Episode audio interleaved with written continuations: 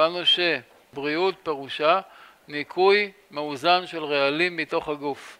הגוף קולט רעלים, מייצר רעלים ופולט אותם כל הזמן. זה נקרא מצב של בריאות. כל עוד שהגוף מצליח לעשות את זה, אז uh, הבריאות נשמרת. אין חולי, לא יכול להיות חולי.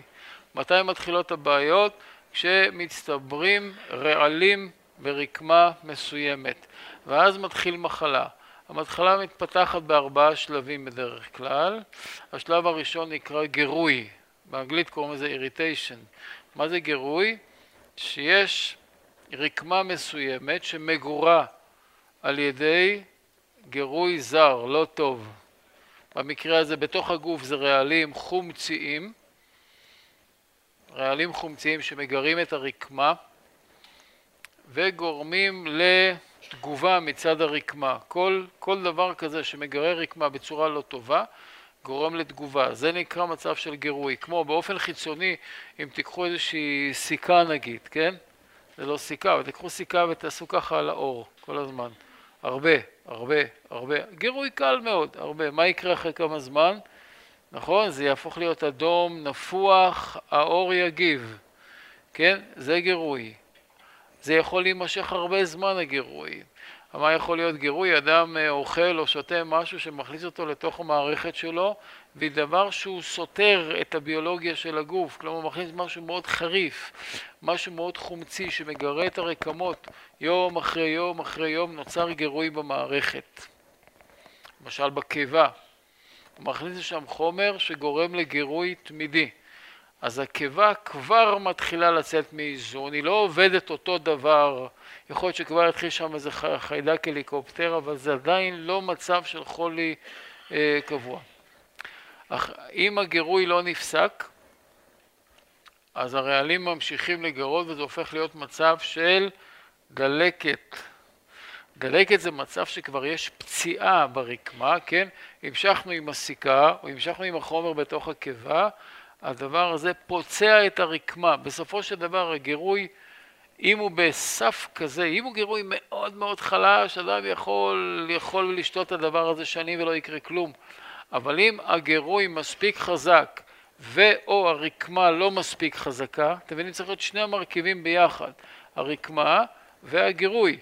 אז אם הרקמה לא מספיק חזקה והגירוי מספיק חזק, נוצר, נוצר על ידי גירוי קבוע מצב של פציעה של אותה רקמה, ופציעה של אותה רקמה יכולה להתרפא רק על ידי דלקת.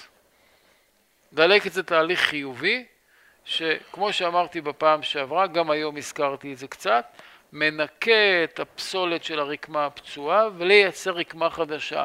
למשל, אדם מכניס למעיים שלו חומרים רעילים, אז הריריות של המעיים מקבלות גירוי, בהתחלה יש לו רק קצת שלשולים, אחרי זה הרקמה נפצעת, נהיה לו דלקת שנקראת קרונס או קוליטיס, ודם גם כן יכול לצאת לו מאותו מקום, זה פצע פשוט. המעיים לא מצליחות להתנגד לגירוי, הן נפצעות, ואז הן מנסות לרפא את עצמם, וזה תהליך הדלקת. וזה גם יכול להימשך שנים. יכול להימשך הרבה זמן, התהליכים האלה שאני אומר עכשיו. מה קורה באותו זמן? אדם הוא במרכאות חולה, הוא לא מרגיש מי יודע, הוא יש לו שלשולים, יש לו כאבי בטן, היום הייתה פה אישה שכבר איזה עשר שנים רצוף סובלת כאבי בטן. המעיים שלה בשלב השני, בגירוי, גירוי, היא כל הזמן סובלת כאבים, כל הזמן היציאה, אין לה יציאה מגובשת, הכל יוצא לא טוב, ואין לה דימום גם, זאת אומרת הרקמה מספיק חזקה לעומת הגירוי שהיא מכניסה לתוכו, וזה לא מגיע למצב יותר חמור של דם. אתם מבינים? אמרתי לה עוד קצת החלשה ועוד קצת גירוי, קרונס. זה ברור, זה בטוח. למה? הגירוי היה נמשך. מבינים? אז הדלקת הזו יכולה להימשך שנים. בכל מקרה, כשיש דלקת, הרקמה לא עובדת טוב, ההמוגלמין שלה נמוך, למה היא לא סופגת ברזל? היא אוכלת ולא סופגת, זה יוצא בשלשולים. כי הרקמה מגורה. כל מקום שרקמה מגורה, היא לא עובדת טוב. לא, אתה לא מנצל אותה כמו שצריך, רק רקמה בריאה, נקייה, אתה מנצל אותה כמו שצריך. זה שלב הדלקת. שלב הבא, הגירוי ממשיך, ואין שום ריפוי, כי לא נותנים לריפוי לקרות. מה זה אומר לא נותנים לריפוי לקרות? לא משנים אורח חיים, לא משנים את הסיבה.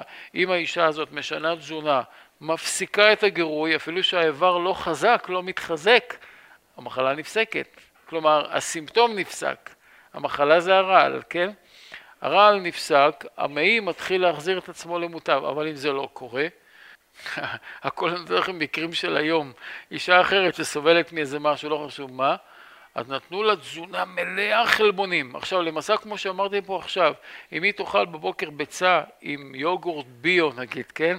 ובצהריים דג סלומון עם אופי עם תפוחי אדמה, ובערב את הטעות של הבוקר, לעולם לא ייפסק לה הדבר הזה, הגירוי הזה, אתם מבינים? זה מה שדיאטנים קליניים נותנים בבתי חולים.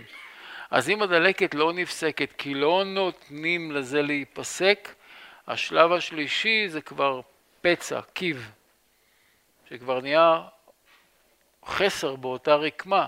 יכול להיות בכבד, יכול להיות ציסטה בכליות, יכול להיות ציסטה בשחלות, יכול להיות כל מיני דברים.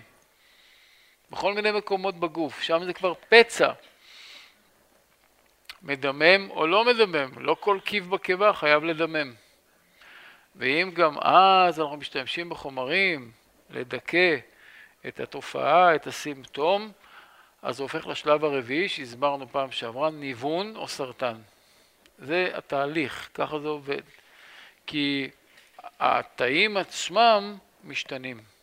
הרקמה עצמה כבר מאבדת את הזהות שלה, היא כבר לא אותה רקמה. היא כל הזמן תחת גירוי והקוד הגנטי שלה משתנה, ואז הופך להיות אה, ניוון של הרקמה, כי מה זה ניוון של הרקמה? עכשיו אנחנו נבין איך זה קורה. תראו, כשיש ניקוי מאוזן של הגוף, אפילו אדם אוכל לא הכי קלאסי, אבל הוא מתנקה, כל הזמן הוא מתנקה, הוא לא חולה. זה הסימן שבן אדם לא הצטברו רעלים. אבל אם הוא לא, אם הוא לא חי נכון, הוא לא מפנה טוב, או שהוא לא מפנה טוב, או שהוא צובר יותר מדי רעלים מאורח חיים לא בריא, רעלים מתחילים להצטבר. ואז הם מתחילים להצטבר בתוך הגוף. יש לגוף שלנו יכולת סבל אדירה, שיש לכל איבר רזרבות עצומות של חולי, של צבירת רעלים, שאיבר יכול להיות שנים תחת התעללות, כמו המעיים של האישה הזאת, והוא עוד ממשיך לעבוד. אבל ברגע שהרעילות מגיעה לסף קריטי והגוף לא מצליח לרוקן את הרעלים וזה מצטבר, מגיע לסף קריטי, אז מתחיל ניקוי לא מאוזן. הגוף מגייס את כל הכוחות שיש לו בשביל לפלוט את הרעלים האלה החוצה. פליטת הרעלים בצורה כזאת נקראת ברפואה המערבית מחלה. אנחנו קוראים לזה משבר ריפוי. זה נקרא משבר ריפוי. כל מצב שבו סך הרעלים בגוף הגיע למצב שבו יש סכנה לתפקוד הרקמה, לא חייב להיות משהו קריטי, כן? אבל שיש כבר ממש ירידה בתפקוד הרקמה, הגוף מגייס כוחות ויוצא למסע ניקוי. מסע הניקוי הוא פליטת הרעלים החוצה. הרבה פעמים רעלים נפלטים מהגוף על ידי נוזלים. למשל, שיש אנשים אוכלים קוטג', אחרי חצי שעה יש להם כבר נזלת, או, או כחכוכים שרוצים להוציא לחות. רעלים, אחד הדרכים הפופולריות של הגוף להוציא רעלים, לדלל את זה בלחות ולהוציא את זה החוצה. לפעמים הוא לא יכול להוציא החוצה, אז הוא מדלל את זה בלחות ומנפח, למשל מפרקים נפוחים, למה הם מתנפחים? מה גורם למפרק להתנפח? יש הרבה חומצה במפרק, עד כדי סכנה לקיום הסחוס או העצם, הגוף שולח לשם נוזלים ומדלל, שאתה רוצה שחומר מסוים לא יפגע ממש, אתה מדלל אותו במים, אז הוא פחות, אה, פחות מזיק. אז כל מקום ש... מדלל במים, מדלל את זה על ידי נוזלים. אז לפעמים קרסוליים נפוחים, מפרקים נפוחים, ראיתם כולכם דברים כאלה. מה פתאום זה מתנפח? לא כל בצקת היא אותו סיפור, יש בצקת שהיא מחולשת כליות, אבל זה צריך קצת להבין ברפואה. אבל תבינו שהגוף לא סובל רעלים בתוכו מכמות מסוימת והלאה. ואז הוא מחליט להוציא את זה החוצה. ההוצאה החוצה זה נקרא משבר ריפוי, זה לא מחלה. לפעמים, או בהרבה מקרים, זה דומה למחלה, כי תלוי מאיפה הרעלים יוצאים. הגוף מוציא רעלים מה, מהמקום, אמרנו קודם, או מהמקום החלש, או מהמקום שהכי פחות מזיק.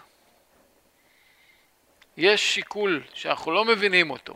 זה מה שאמר שלטון, כוח הריפוי, שזה הכוח הזה שפולט רעלים החוצה, אנחנו לא יכולים להבין אותו, אנחנו לא עושים את זה בעצמנו, זה קורה לבד. למה הוא החליט להוציא את הרעלים בזמן הזה, מהמקום הזה, בקצב הזה ובמשך הזה, אנחנו לא יכולים לדעת. מה שאנחנו עושים על מנת שזה יקרה, אנחנו משנים את אורח החיים שלנו בצורה שתתחיל לפלוט רעלים, ותכף אני אסביר מה זה אומר, והתהליך מתחיל לקרות עצמאית. תהליך של פליטת הרעלים מתחיל לקרות בזמן הנכון, מהמקום הנכון. אבל מה קורה שהרעלים יוצאים דרך שלפוחית השתן? נהיה דלקת בשלפוחית. למה? כי הרעלים זה חומר חומצי. אז הגוף במרכאות מקריב את אחד האיברים כדי להוציא משם את הרעלים החוצה. אותו איבר באותו זמן מנוטרל. ואנחנו קוראים לזה מחלה. אם הוא יוציא את זה דרך הריאות, מה יהיה? דלקת ריאות. ואם הוא יוציא את זה דרך העור, מה יהיה? פריחה. יכול להיות אפילו פסוריאזיס. יכול להיות כל מיני סוגים של פריחות. מה זה, מה זה פריחה בעור? חומציות יוצאת, רעלים חומציים יוצאים דרך העור, לשחרר את הדם מעודף רעלים. כמו שאמר טילדן, כל המחלות, ג'ון טילדן, הוא, יש לו ספר על רעלת, שכל המחלות וההפרעות של האדם זה בעיות של רעלת. אז הרעלת הדם, ככה הוא קרא לזה, רעלת הדם, יותר מדי רעלים זורמים בדם. אז הגוף מחליט מאיפה להוציא. אז הרבה פעמים, נגיד פסוריאזיס מתחיל ממפרקים, מרפקים וברכיים. למה שם? כי במקום שיש חללים, הרעלים מתלבשים יותר טוב, ומשם קל להוציא אותם החוצה. אז כשמתחיל פריחה במפרק, מגרד, אדום, מה זה? הוצאת רעלים.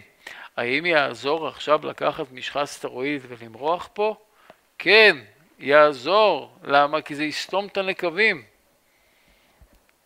ואז הפריחה תיעלם. מה עם הרעל? איפה הוא? בתוך הגוף. ואז אם יתחיל אחרי זה דלקת במקום אחר, יגידו, אה, זה סיפור אחר, לך למחלקה אחרת בבית חולים. זה לא מחלקת עור. אין בעיות בעור. העור הוא הפח זבל, הוא מוציא החוצה דרך נקבים.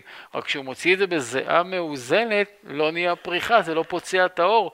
אבל אם כמות גדולה של רעלים יוצאת דרך מפרק, העור שם נסדק.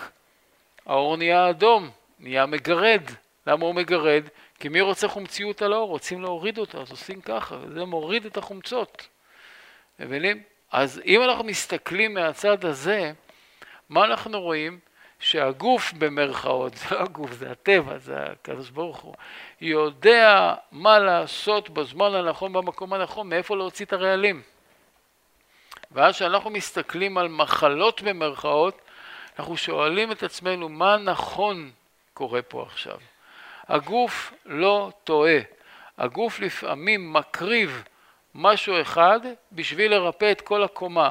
אתן לכם דוגמה פשוטה, אדם מתעלף, קרה איזה משהו, מתעלף. זה טוב להתעלף?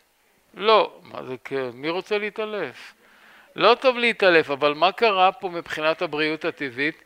קרה איזה משהו שדם עם חמצן לא מגיע למוח. אתם יודעים, יש נוסחה מסוימת אצל הרופאים, שאם עובר זמן מסוים שלא מגיע חמצן למוח, יכול להיות נזק בלתי הפיך.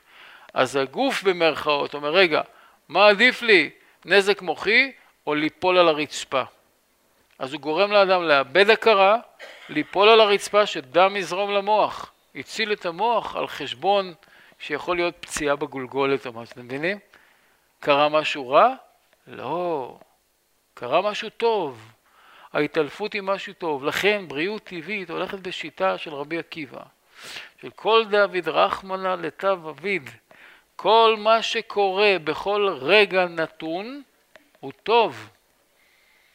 אם יש כאב באיזה מקום, זה סימן התראה שמשהו טוב קורה, הכאב בא לעצור אותך מלעשות משהו לא טוב. לכן הרבה פעמים בניקוי רעלים, במשבר ריפוי, הוא מתחיל בצורה של חום, נזלת, מה שנקרא שפעת. כן? מה זה שפעת, השפעת הזאת? הגוף מגייס את כל הכוחות שלו, מפרק רעלים ומוציא אותם החוצה, החום עולה, נוזלים מתחילים לצאת החוצה. אז למה מרגישים כל כך חלש? לגוף יש אינטליגנציה מיוחדת, עוד פעם, כשאני אומר גוף, שלא תטעו, זה לא הגוש בשר הזה, אלא כוח הטבע שהבורא נטע בתוך הגוף, יש לו אינטליגנציה מיוחדת לדעת איך לעשות פינוי רעלים.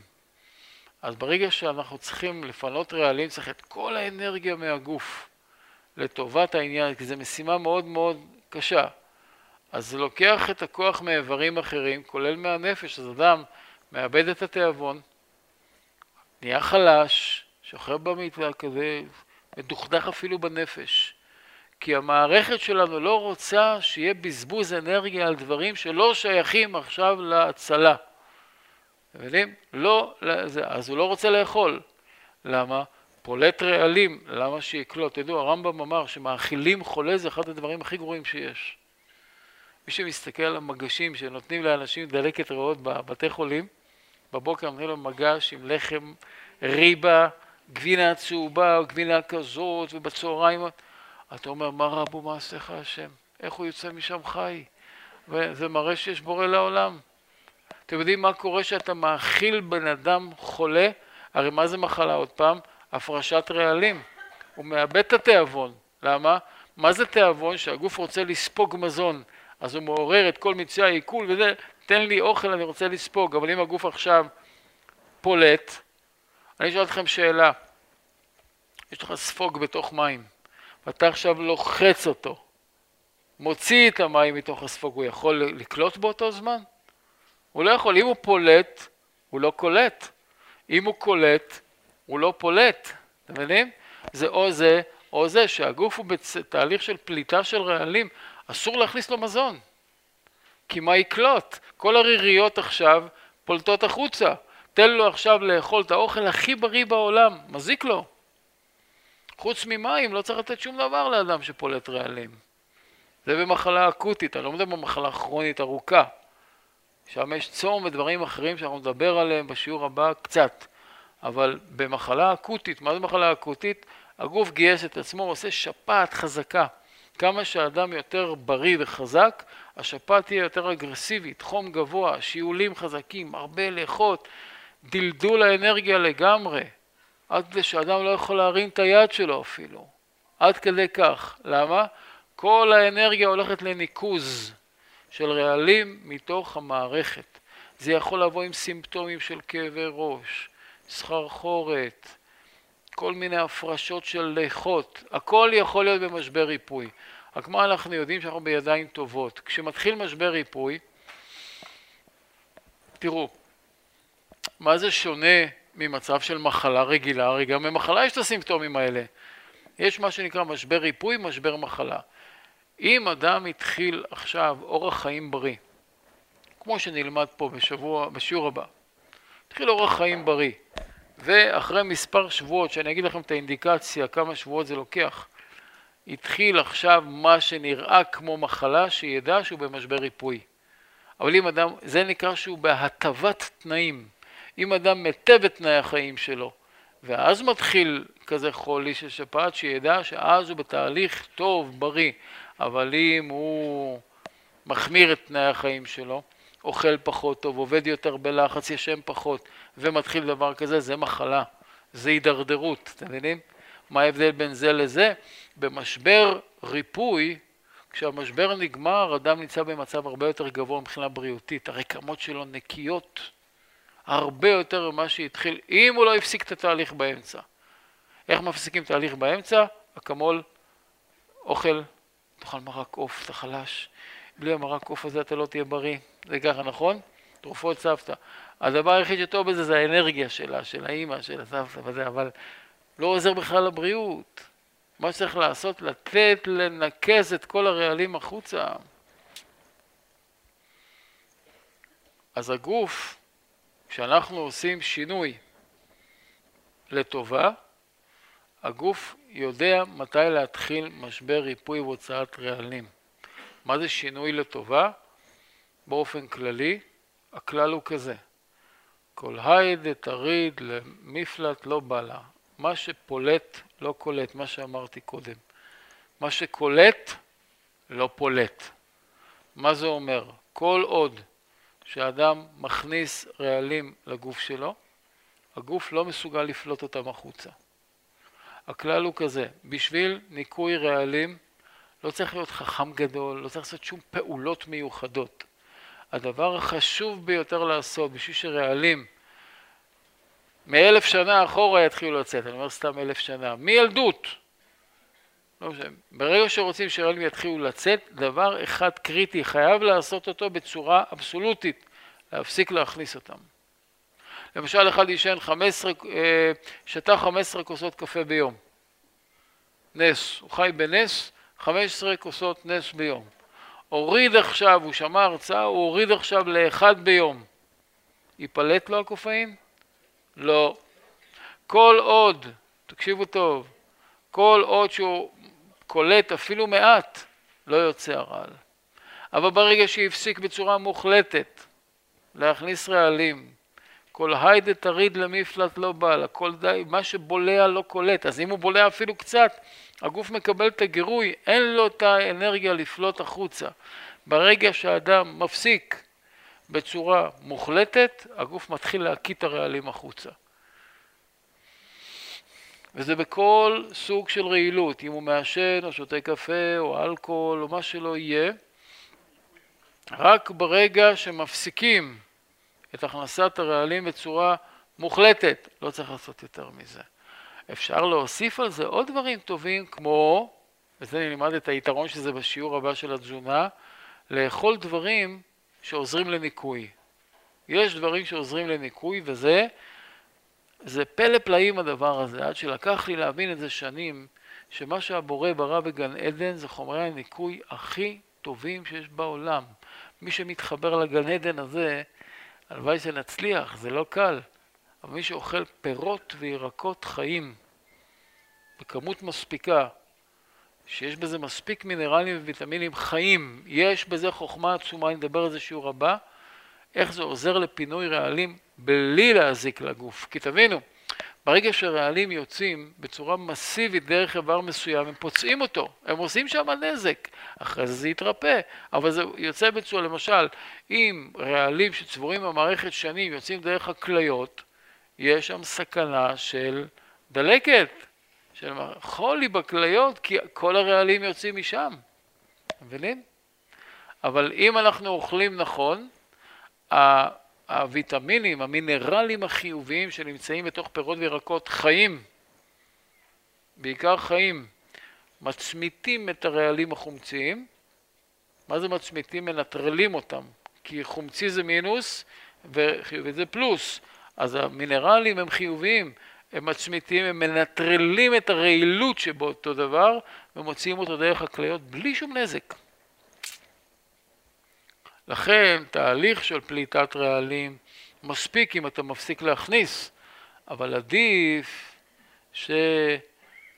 זאת אומרת זה אותו דבר, כשאתה אוכל טוב אתה מפסיק להכניס גם כן. אבל התזונה הנכונה גורמת לכך שרעלים יצאו מהגוף בצורה חלקה, שקטה. כמה שאיברי ההורקה שלך יותר חזקים והתזונה שלך יותר טובה, יכול להיות שתעבור את הריפוי בלי שום משבר.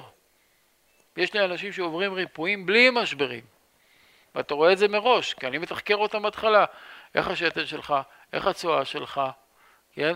איך, איך הליכות שלך, אתה רואה שאיברי ההורקה בערך בסדר, אתה נותן לו תזונה מסוימת, שאנחנו נלמד אותה, הוא עובר את זה חלק, ודברים, דלקות מפרקים עוברות, וכאבי ראש עוברים, והכל עובר.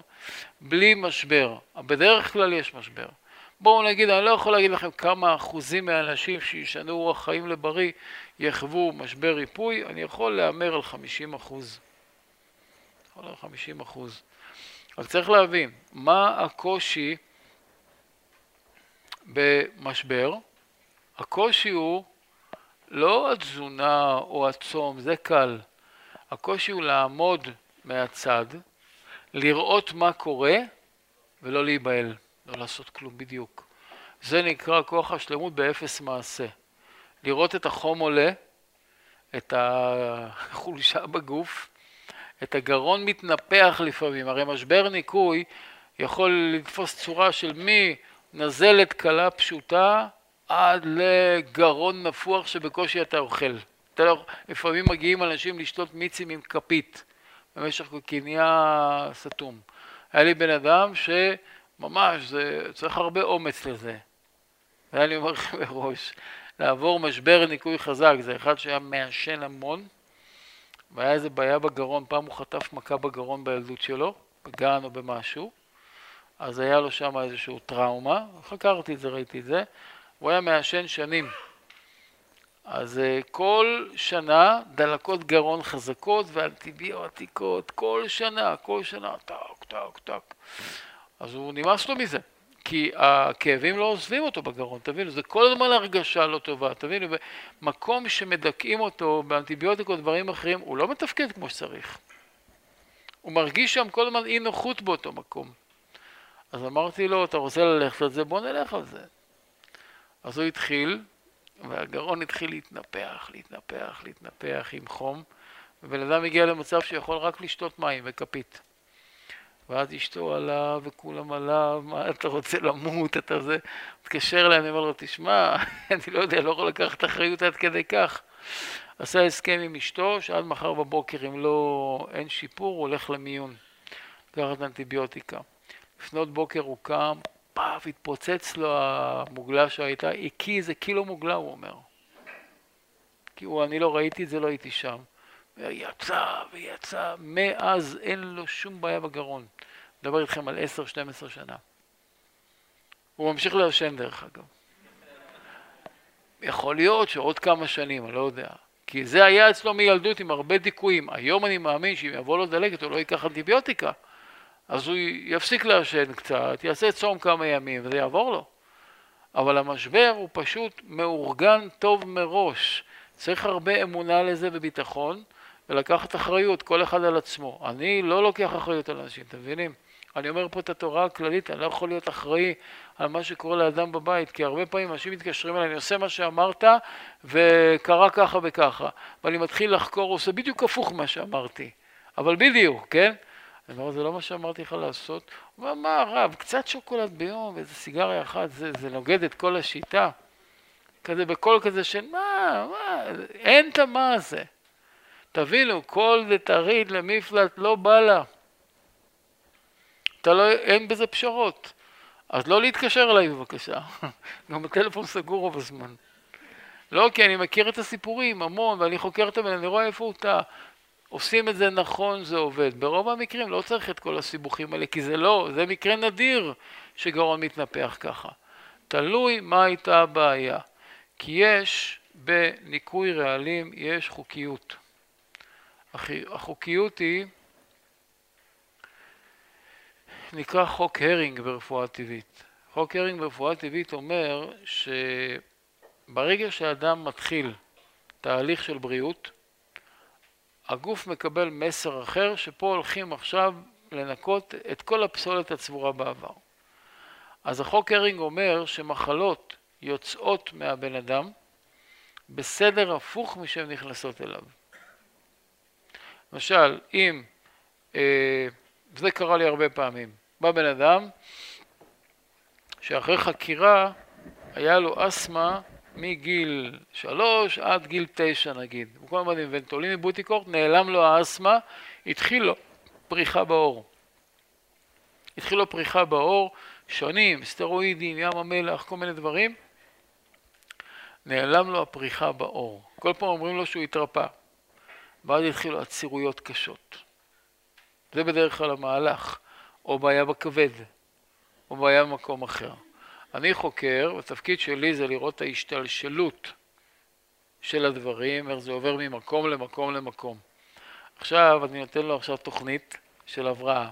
אני מסביר לו את העקרונות שאמרתי לכם עכשיו על ניקוי, על משבר, ואני אומר לו, תדע לך, הסימן הטוב שאחרי זה צריך לעשות מסיבת סיום והודיה להשם, שתקבל אסתמה. מסתכל עליי כמו משוגע, אומר לי, מה אסתמה? אני אומר לו, לא רק אסתמה, גם יחזור לך פריחה בעור. וזה יהיה ממש מצוין. עכשיו, אנשים לא מבינים את זה. מה קורה? הוא מתחיל את התהליך בריאות, באמת מתחיל לחזור לו דברים. זה כמו שעון לפעמים. זה פלא לראות את זה, זה לבכות. איך שהדבר עובד מדויק. לא תמיד זה מדויק, אבל לפעמים זה כל כך מדויק, ויש לנו אנשים עם סיפורים, כבר הפסקתי לאסוף סיפורים, של איך דברים יוצאים החוצה. עכשיו תראו, שמגיע משהו שהיה בעבר, מה הנטייה של הבן אדם להגיד? לא רק שאני לא יותר בריא, חוזר לי כל התחלואים שהיו. אם הבן אדם לא יודע את התהליך הזה, את החוקיות הזאת, אז הוא חושב שהוא נהיה עוד פעם חולה. פה יש תפקיד למלווים, ליועצי בריאות, לכן אני ממליץ בכל לב. לי כבר אין כל כך זמן לעשות את הדברים האלה, אבל שאתם, אם מישהו חולה באמת, שאני בכרוני, כדאי שילווה אותו מישהו שלמד את הדברים לעומק, יואל, לא בקורס כזה קצר. יש לנו קורסים ארוכים ששם לומדים את כל תהליך הליווי, את משברי הריפוי, איך לייעץ, איך ללוות אדם. כי לא שזה מסוכן, תבינו, אלא אנשים נכנסים ללחץ שמתחיל להיזכר, כי זה גם כעניינים נפשיים, פתאום הוא נזכר בפריחות האלה, כל הנשמה שלו פורחת פתאום, שחוזר לו הדבר הזה. לא חוזר לך, אתה לא נהיה חולה. מה התכונות של משבר ריפוי? זה בא, ברחמה ברבים זה בא, ואם אנחנו לא מפריעים לזה זה נגמר. התהליך של הניקוי יכול להיות קצת מפחיד, ואני מפחיד אתכם בכוונה, כי רוב המקרים זה לא ככה, עוד פעם, תזכרו את המילים האלה. רוב המקרים הניקוי הוא לא מפחיד, הוא לא בעייתי. אני למשל שהתחלתי לפני לא זוכר כמה, 15 שנה, זה היה לי שבועיים ליכות וחולשה עד דכדוך הנפש נגד, שבועיים שלמים פלטתי ליכות וליכות ולא הבנתי מה קורה. אני אוכל יותר טוב, אבל אחרי זה, כי לא היה לי ליווי טוב. אני התחלתי עצמאי כזה עד שפגשתי את בן אורי וכולי. אז, אז לא הבנתי מה קורה, עד ששאלתי מישהו, אמר לי ככה וככה וככה. אז הבנתי הכל. אמא שלי סיפרה לי, זיכרונה לברכה, שהייתי ילד, היה לי אסתמה. ואז היא לקחה אותי כל פעם קופת חולים, אני לא זוכר את הדברים, הייתי ילד מאוד קטן, גיל שלוש, משהו כזה, עד שאיזה אח אחד בקופת חולים, אח, שאל אותה, למה את באה לפה כל הזמן? היא אמרה לו, יש לי ילד ככה, והוא אמר, תשמעי, יש מישהו ביבנה, וזה, כנראה הוא שלח אותה להומאופת. זה מה שאני, היא לא זוכרת. אבל היא אמרה לי, הלכתי למישהו שם, נתן לי בקבוק קטן, נתתי לך וזה עבר. מה קרה? דיכוי של המחלה על ידי איזשהו רמדי או חומר, אתם יודעים?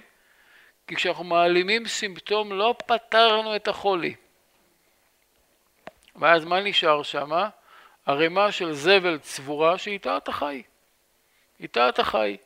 עד שאתה עושה ניקוי אמיתי. ניקוי אמיתי אמור להוציא את הזבל מכל הרקמות. מבפנים, מבפנים, מבפנים. כמה שהניקוי יותר טוב, העומק של הניקוי יותר גדול.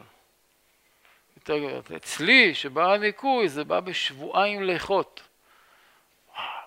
לא שיעול, לא אסתמה, לא חזר, אבל ממש לאכות עד כדי מחנק. אז זה עבר. זהו, ניקוי. נגמר הניקוי. אם הייתי מפסיק אותו באמצע על ידי משאף, אנטיביוטיקה וכל הרפרטואר הזה, טק, אני עוצר אותו עוד פעם. הכלל הוא כזה, ברגע שהתחיל משבר ואתה עוצר אותו, הגוף מקבל מכה. הוא אומר, אה, לא רוצים את פעולת הניקוי שלי. אז הוא נסוג אחורה. לכמה זמן? מי יודע. המשבר הראשון בדרך כלל מתחיל תוך שישה שבועות. אדם שהיה חולה בעברו, או שיש לו איזה משהו עכשיו, המשבר הניקוי הראשון מתחיל תוך שישה שבועות. איך זה עובד? אדם אוכל נכון, עושה קצת ספורט, ישן טוב, כמו שמדריכים אותו, אנחנו נלמד את זה, אז הגוף מתחיל לצבור אנרגיות. לכן בהתחלת השינוי התזונתי מרגישים, אחרי שעוברים את המשבר של הקפה, שזה פליטת הקופאין דבר ראשון, כי כשמפסיקים לשתות קפה בתוך חצי יום מתחיל הקופאין לצאת מהתאים לזרם הדם ואז יש כאבי ראש נוראים, מפוצצים. למה? כי הקופאין מגרה את העצבים בראש, יש שם הרבה עצבים. ואז יש כאבי ראש, אחרי שלושה ימים זה עובר. נגמר השלושה ימים הראשונים של הקטסטרופה למי ששתה נס או טורקי, או אנגלי, לא חשוב איזה, מתחיל צבירת כוח, ואז אדם מרגיש כוחות שלא היה לו הרבה זמן. ופתאום בדרך כלל בין חודש לשבעה שמונה שבועות, דרך כלל זה שישה שבועות, מתחיל המשבר הראשון. לפי מה, מה, קור, מה קורה במשבר, תלוי מה הגוף מחליט לנקות עכשיו. בדרך כלל זה את הדבר האחרון שהוא סבל ממנו. אם זה היה דלקת ריאות, אם זה היה כאבים באיזה מקום, לפעמים כאבים מתעוררים ויוצאים החוצה. ואז, אם אתה נותן עכשיו דיכוי לפעולת הניקוי, כוחות הגוף נסוגים אחורה, ואז לוקח יותר זמן לחזור על אותה פעולה. עד שהרעל הזה לא יתנקה מהגוף, הפעולה הזאת תחזור על עצמה כל הזמן. אם אדם לוקח תרופות ליתר ביטחון, אז הוא עוצר את זה. עוד פעם, אני לא לוקח אחריות על אף אחד, אבל זאת, זה ככה עובד. שהגוף יודע במרכאות מה הוא עושה ופולט הרעלים בזמן, וכשהוא מתחיל תהליך ניקוי הוא מסוגל לגמור אותו. הגוף לא מתחיל פעולת ניקוי אם אין אפשרות לסיים אותו, מבינים? זה מה שאומרים רוב הרופאים הטבעוניים שעבדו עם זה שנים, שפעולות הניקוי הן מתוכננות מראש, זה כמו יש איזו אינטליגנציה סמויה בתוך הגוף שמרפאה אותנו. זה פלא פלאים, זה הפלא של הבריאה. לכן כתוב בטור בית יוסף, על רופא כל בשר ומפליא לעשות. מכירים את הברכה הזאת כולם, נכון? אחרי השירותים אנחנו אומרים, מקווים, אשר יצר, נקבים, נקבים רולים, שאם יסתם אחד וכולי וכולי. מה סוף הברכה? רופא כל בשר ומפליא לעשות. אז שם הוא מביא הבית יוסף, מרן יוסף קארו. אז הוא מביא, מה זה רופא? מה זה רופא? תשמעו טוב את ההגדרה, תקראו בטור שם, אני לא זוכר את המילים המדויקות. הוא אומר שאדם אוכל ושותה, נהיה איפושים בתוך הגוף. פסולת. כן? זה נהיה פסולת. אז הגוף יודע, במרכאות הגוף, ככה הבורא עשה, להפריד בין הפסולת שבמאכל לבין הדברים שהגוף צריך. והפרשת הפסולת החוצה נקראת רפואה, ככה הוא אומר. תשמעו, הפרשת הפסולת החוצה, וזה הוא אומר, זה מפליא לעשות, זה פלא גדול. מה בתוך הגוף שלנו יודע להפריד בין רעל לאוכל?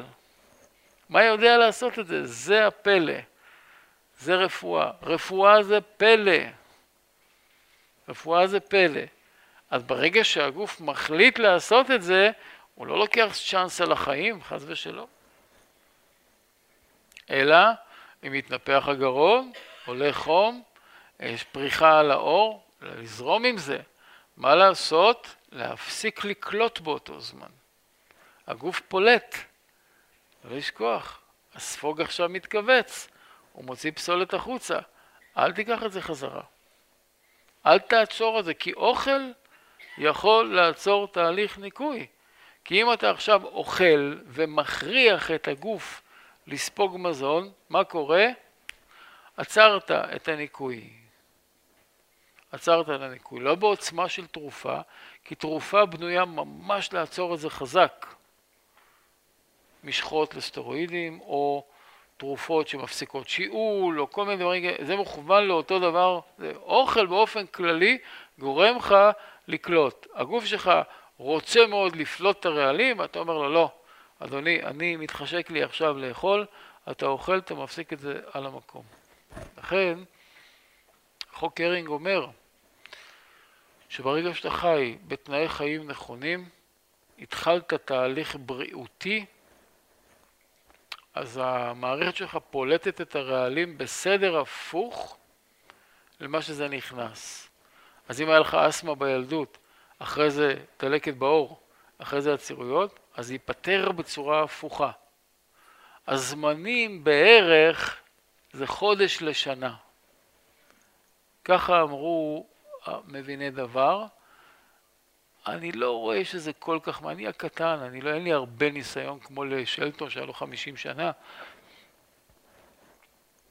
אבל uh, זה משתנה מאדם לאדם.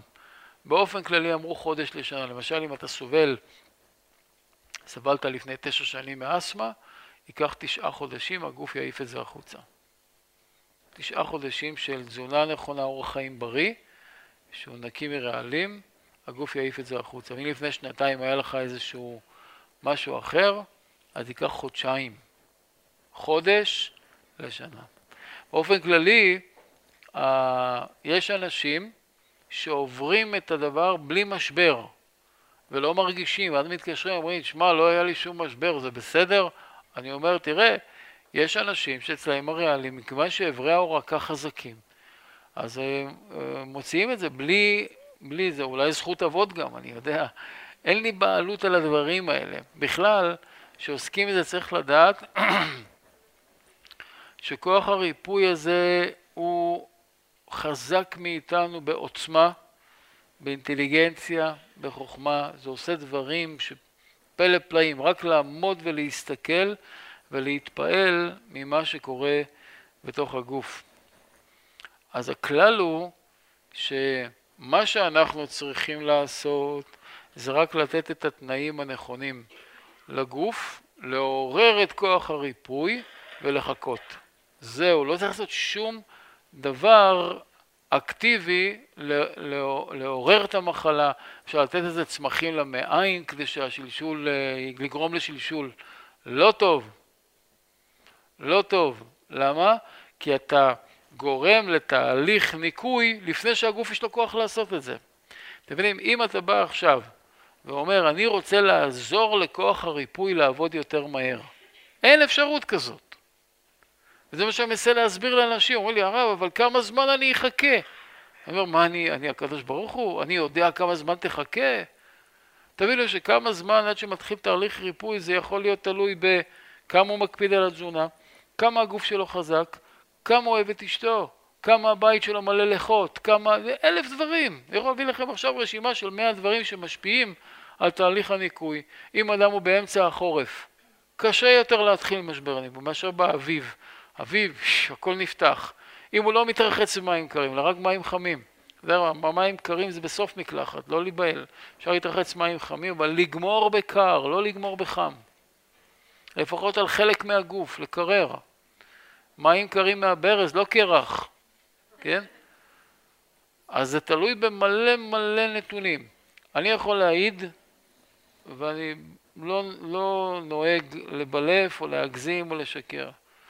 שאנשים שלוקחים את העצות של בריאות טבעית במדויק ועושים אותם בהתמדה, הריפוי יכול להיות במצבים שזה נקרא נס רפואי לפעמים. ממש. עד ריפוי סרטן, ממש. ניוון שרירים מסוגים מסוימים לא ראינו, אני אומר עוד פעם, לא ראינו שיפורים. אבל אפילו מחלות נוירולוגיות ש... יצחק בן אורי היה דוחה, אומר, אני לא מטפל בדברים כאלה, ראיתי שיפורים.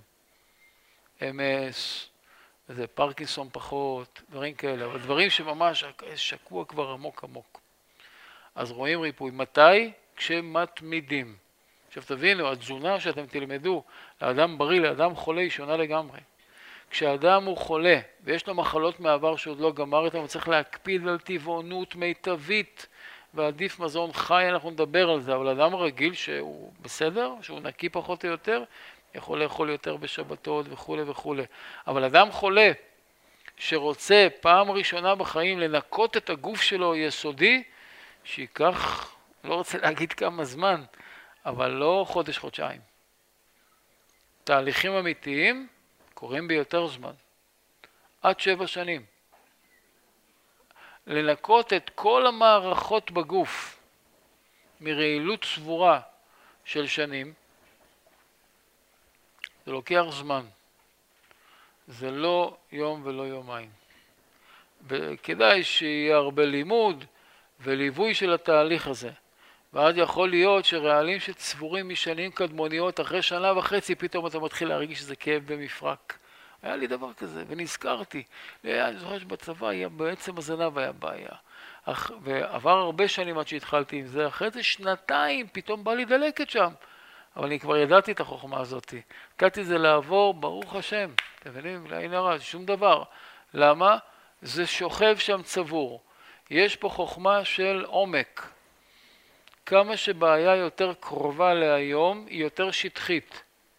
כמה שבעיה יותר רחוקה, מהעבר היא יותר עמוקה.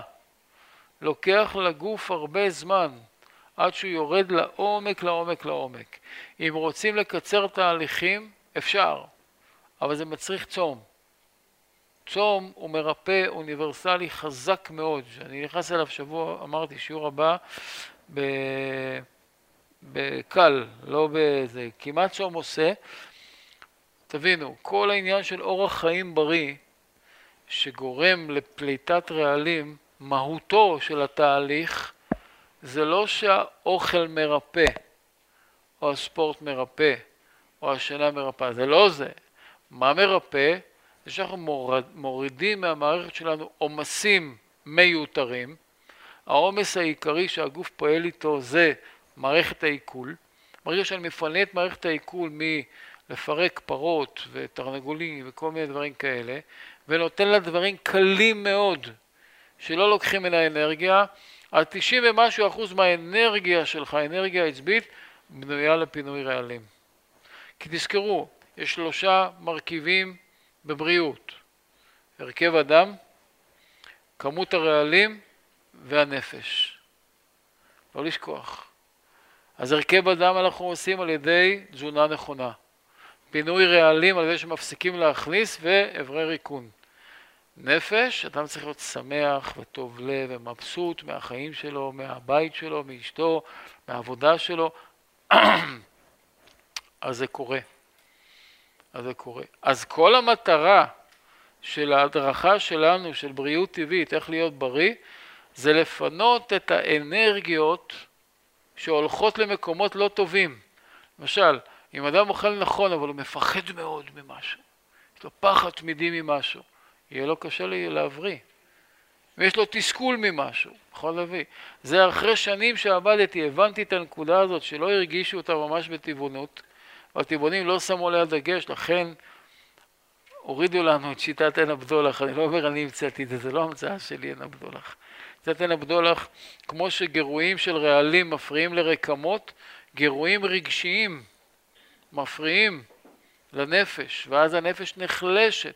אדם שהוא מדוכדך ובעוגמת נפש, פליטת הרעלים שלו חלשה מאוד.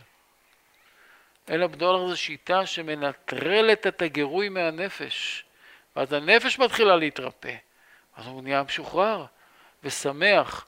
אז זה כמו העבודה של האכילה, זה אותם חוקים, אני לא נכנס לזה עכשיו, תלמדו. הכל צריך ללמוד ולעשות, זה פשוט, פשוט, פשוט. אבל מה, אם הנפש חלשה, אדם עצבני, אדם בתהליך גירושין, אדם בפחד מכלכלה, מכל מיני דברים כאלה, התהליך עובד פחות טוב. לכן, כשאנחנו מורידים עומסים, להוריד את העומס העיכולי, הכי חזק זה צום מים. לית מאן דפליג, ורואים בטבע, חתול חולה, מה הוא עושה? הולך יושב בפינה, צם, מלקק קצת מים וזהו, לא אוכל. עד מתי? עד שיהיה בריא, ייקח כמה ימים. עד שיהיה בריא, קם והולך, מתחיל לאכול. בטבע רואים שהגוף לא רוצה לאכול כשהוא חולה. אבל הריחות והזה, אז זה מגרה אנשים, אז הם אוכלים שהם חולים, וזה טעות. אז מה מטרת האכילה הנכונה? למה אני מקדים ואומר את זה לפני השיעור הבא? כי אנשים הופכים אכילה נכונה לדת. כאילו זה מרפא. אז יש לכם טעות, מי שעושה את זה. אוכל לא מרפא. אכילה נכונה מורידה עומסים בצורה משמעותית ביותר, כי תבינו, אדם שכמו התפריט שאמרה לי אחת היום בקליניקה, שהיא בבוקר אמורה לאכול ביצה עם יוגורט, אמרתי לכם, נכון? ביצה עם יוגורט ושתי פרוסות לחם, וכמובן את הנס קפה ליד זה עם סוכר, בצהריים את הדג סולמה ותפוחי לבן וכולי. עכשיו תביאו בשביל שביצה, זה נלמד שיעור הבא. ביצה ויוגורט ושתי פרוסות לחם יצאו מהקיבה לתהליך של כמה שעות. בדרך כלל לפני שנגמר התהליך הזה היא כבר נוחת עליה סלומון מלמעלה על התערובת שיש לו בקיבה. עכשיו הרמב"ם אומר אוכל על אוכל זה קטסטרופה, זה לא יכול להיתקל. נהיה לה שם בליל כזה שהיא אומרת כן, הקיבה כל הזמן מתנפחת לי פה.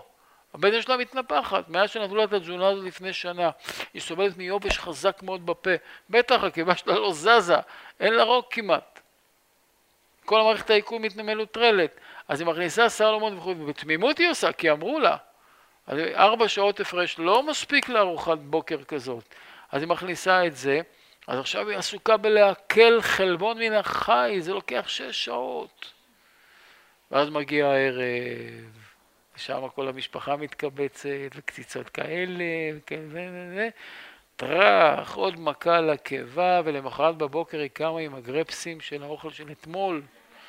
זאת אומרת שהמערכת עסוקה כל הזמן בלפרק כל האנרגיה. מי, מי לא מרגיש אחרי ארוחה כבדה?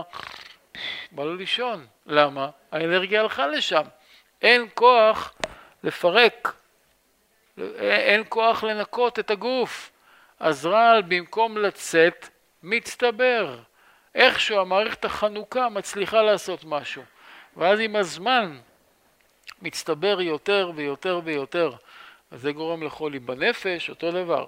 אנשים, אני נותן רק טיפ קטן להסביר את העניין של המרכיב של הנפש, האנרגיה העצבית. אדם, יש לו כך וכך יכולת סבל נפשית, עצבית. כמה עומס עצבי הוא יכול לסבול. יצחק בן אורי השווה את זה לכבל חשמלי. שיש כבל, נגיד עם עשר חוטים בפנים, שכל חוט יכול להדליק מכשיר אחד. אדם מחבר מכשיר אחד, עוד אחד, עוד אחד, מגיע לעומס שכמעט הכבל עמוס לגמרי, ואם עושים מכשיר נוסף אחד, זה פום, יכול לשרוף את כל הכבל.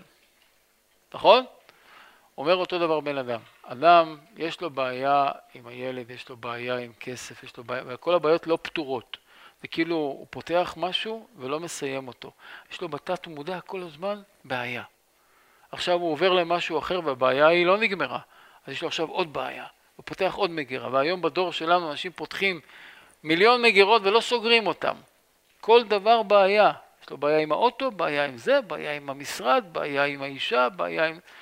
הכל בעיות לא פתורות. הכבל של הבן אדם נהיה עמוס. אז נגיד אם הוא לא נשרף לו, מה זה נשרף לו? שהוא חוטף פעם איזה בום, איזה חרדה, איזה דיכאון. אתם יודעים שרוב העולם היום, יותר מ-50% עוברים איזה התקף חרדה מתישהו בחיים שלהם. ממה זה?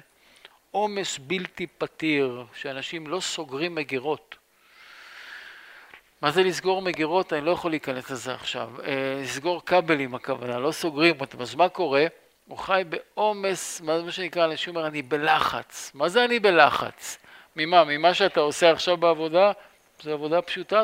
לא, אדם לא יודע להגדיר את זה, אבל יש לו עכשיו 99% מהאנרגיה העצבית שלו תפוסה, בהולד, עד שהוא לא פותר את זה. אז כמה אנרגיה נשאר לו בשביל לחיות?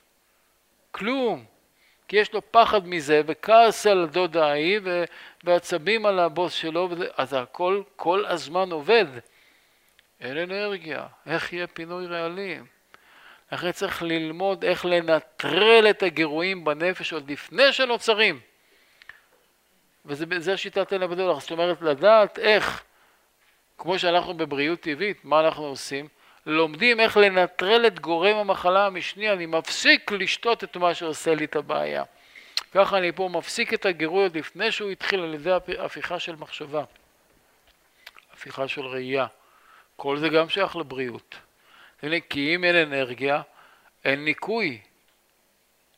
אז משבר ניקוי, צריך ללמוד אותו עוד יותר, כן? אני פה בשיעורים האלה, מחילה שאני אומר, אבל אני נותן הכל על, לא קצה המזלג, אבל נותן את זה מרוכז. כי המטרה שלי באמת, היחידה היא שאנשים ישמעו את השיעורים האלה וידעו פרקטית מה אני עושה, למה לצפות, לא לפחד יותר מדי, כי אני לא יכול לראות את כל העולם בקליניקה, אתם מבינים? אי אפשר. אנשים צריכים ללמוד לבד ולעשות. אני אומר את זה בכל הרצינות, מהלב. תלמדו ותעשו, תלמדו את הדודים שלכם, תלמדו את הנכדים שלכם, תלמדו את כולם לעשות את הדבר הנכון. מה? לשמר את הבריאות. מספיק, עובדים עלינו כל הזמן. אי אפשר כל כך הרבה אנשים בבתי חולים, אי אפשר, זה לא, זה האבסורדים שאנחנו רואים, הם כבר זועקים על לב השמיים. זועקים על לב השמיים. אומרים לי, תשמע, אתה מסתכן, אתה מדבר ככה, זה פה גופים מאוד מאוד גדולים, עם הרבה אינטרסים כלכליים. לא תגורו מפני איש. אסור לפחד מאף אחד. בשביל להציל נפש אחד צריך להסתכן. מצילים נפשות, זה הצלת נפשות, אני חושב שזה ממש קודש קודשים הדבר הזה. להציל נפשות. זה לא ממני הדברים. אני, יש לי פה גדול, אני מדבר כל הזמן, אז אני אומר גם את הדברים האלה, אבל צריך לקחת את זה ברצינות. זה מהפכה, תבינו, מה זה משרד הבריאות? משרד החולי. זה משרד הבריאות? תראו לי בריאות שם, אני רוצה לראות בריאות. איפה בריאות? איזה בריאות? נהיים יותר ויותר חולים כל הזמן. לכן צריך ללמוד את התהליכים. תהליך של משבר ריפוי הוא תהליך מובנה ומסודר. ברגע שאדם גמר את התהליך הזה הוא בריא, לש... בריא לשארית ימיו. אין סיבה שיהיה חולה. אין סיבה לחולי. לא ללחץ דם ולא לסוכר ולא כולסטרול. אין סיבה. אם הוא לומד את השיטה ועושה אותה. רק כן, בזמן משבר ריפוי צריך ללמוד איך להתנהג. עוד פעם, אני בקורס כזה לא יכול עכשיו להתחיל. יש לנו שיעור בקורס בריאות טבעית, שיש אותו באינטרנט, אפשר רק אותו לשמוע אפילו. איך אדם מתנהג בזמן מחלה אקוטית, איך הוא מתנהג בזמן מחלה כרונית. הכלל הגדול הוא לא להפריע לתהליכים לקרות, להבין מה קורה ולא להפריע לזה לגמור אותי, לא לאכול, לא להתנגד למה שקורה. עכשיו, כואב לך באיזה מקום, אל תעשה תנועה דווקא נגד הכאב. תן לטבע לרפא. אם הטבע אומר לך, כואב, כואב לי פה עכשיו, עזוב את העכבר כמה ימים. תן לו גם מנוחה, העכברים גם צריכים לנוח. כל דבר שקורה בטבע הוא דבר נכון. אני לא עושה אתכם רופאים פה בארבע שיעורים, אבל מסביר שהדברים הם קורים והדברים הם מופלאים. הלוז בדרך כלל, הסדר הזמנים שזה קורה, אומרים היודע דבר, וזה רואים באמת, שאם אדם עובר לתזונה נכונה, מיטבית, בתוך שישה שבועות הראשונים, 60% מהרעלים הצבורים שלו יוצאים. מאיפה, נגיד, אם זה 100% של רעלים שלו, 60% העליונים השטחיים, זו בשורה עצומה, תבינו. זה באמת ככה עובד. 60% מהרעלים הצבורים יוצאים בשישה שבועות. 40 יום הראשונים, מעניין, משה היה בהר 40 יום, הלכו 40, יש משהו במספר הזה. שבעה, אה, שישה שבועות בערך. בערך אני אומר, כי אם אדם יותר חזק זה יותר מהר, אדם יותר חלש יכול לקחת לו כמה חודשים. אבל בדרך כלל שישה שבועות ראשונים מסלקים את רוב הרעלים הצבורים ברמה השטחית, כלומר אם היה לו דלקת בקיבה היא תעבור. היא תתחיל להשתפר, בואו נגיד ככה, כן? רקמת הקיבה, אם היא הייתה חולה בשנה האחרונה בהליקובקטור, בבחילות, בצרבת, כל מיני דברים שהגדרנו בשלב השני, לא בקיב, בדלקת, כן? בתוך שישה שבועות צריכים לראות שינוי משמעותי. זה מה שלוקח לאדם ממוצע, שהוא לא חס ושלום פסיכיאטרי, לא משותק, לא זה, אדם רגיל, נורמלי, שישה שבועות, סליחה, אני מסייג את זה, יכול להיות אדם שהוא על כיסא גלגלים שגם יקרה לו, כן? אבל לא בדבר שהוא חולה בו במשהו ניווני, זה מה שהתכוונתי, כן? אם זה לא משהו ניווני, זה, אלא בדרגה השנייה של חולי, תוך שישה שבועות, רוב הרעלים, 60 אחוז יוצאים. שאר הדברים יכול לקחת עד שבע שנים. יש, לא, וזה לא כל כך הרבה, תקשיבו, זה נכון שזה וואו, זה מה זה שבע שנים, למי יש סבלנות. אני לא אומר שזה לוקח שבע, זה לא לכל אחד ייקח שבע, אבל יש למשל דברים במפרקים העמוקים שלוקח כמה שנים לפעמים, כמו שאמרתי לכם על עצמי. יש מחלות מעיים שאנשים סוחבים עשר עד עשרים שנה, לוקח שנה וחצי ריפוי. כן, זה הזמנים. אי אפשר להכיש את זה, תבינו. איך הדרך להכיש את זה? רק על ידי האמצעים הטבעיים. אם פתאום יהיה שמח יותר, יקבל איזה ג'וב נגיד שייתן לו יותר משהו בנפש, כלומר מה, ש... מה שיפעל על שלושת הגורמים האלה, ניקוי רעלים, הרכב הדם והנפש שלו. מה שיעשה את זה יכול להחיש ריפוי. זהו. אלה, אלה הכללים. מה צריך לעשות? רק מה שצריך לעשות, לא, לא מה שלא צריך לעשות. כן, אז אני עונה קצר ואני מקבל לעניין. כולסטרול טוב, כולסטרול רע. כולסטרול טוב זה כזה שלא נדבק בדפנות כלי דם, אלא ההפך, הוא מונע הדבקה של הכולסטרול הרע. ה-LDL שנקרא כולסטרול רע, מה שיש בשומן רווי, בדגים, בבשר, בעופות, נלמד את זה שבוע, בפעם הבאה, אז זה כולסטרול שנדבק לדפנות הדם, והוא סותם את כלי הדם. איך משתמשים בעצירת הכולסטרול הרע? על ידי מזון טבעי. לא מכניסים אותו. המזון היום תעשייתי מלא בהורמונים ואין לו טעם של פרי ירק אמיתי. מהנדסים את המזון הטבעי, אז איננו מקבלים את הערכים המלאים הטבעיים של הפרי. מדוע לא תוספים? לא חסר לנו ויטמינים מינרליים. אמרתי שהגוף לא בנוי לאכול אבקות. הגוף בנוי לאכול פירות, וצריך להתפלל שהריסוסים יפסיקו, אבל כל האשליות האלה שאני אקח כמה אבקות של ג'וס פלוס, של ויטמינים, מינרלים, לא בבית ספרנו, זה לא עובד. נאמר, נאמר, נאמר שעל פי הרמב"ם כל שבעה זיתים מורידים תא במוח. לא שמעתי דבר כזה. אולי אם זורקים עליו את הזיתים על הראש?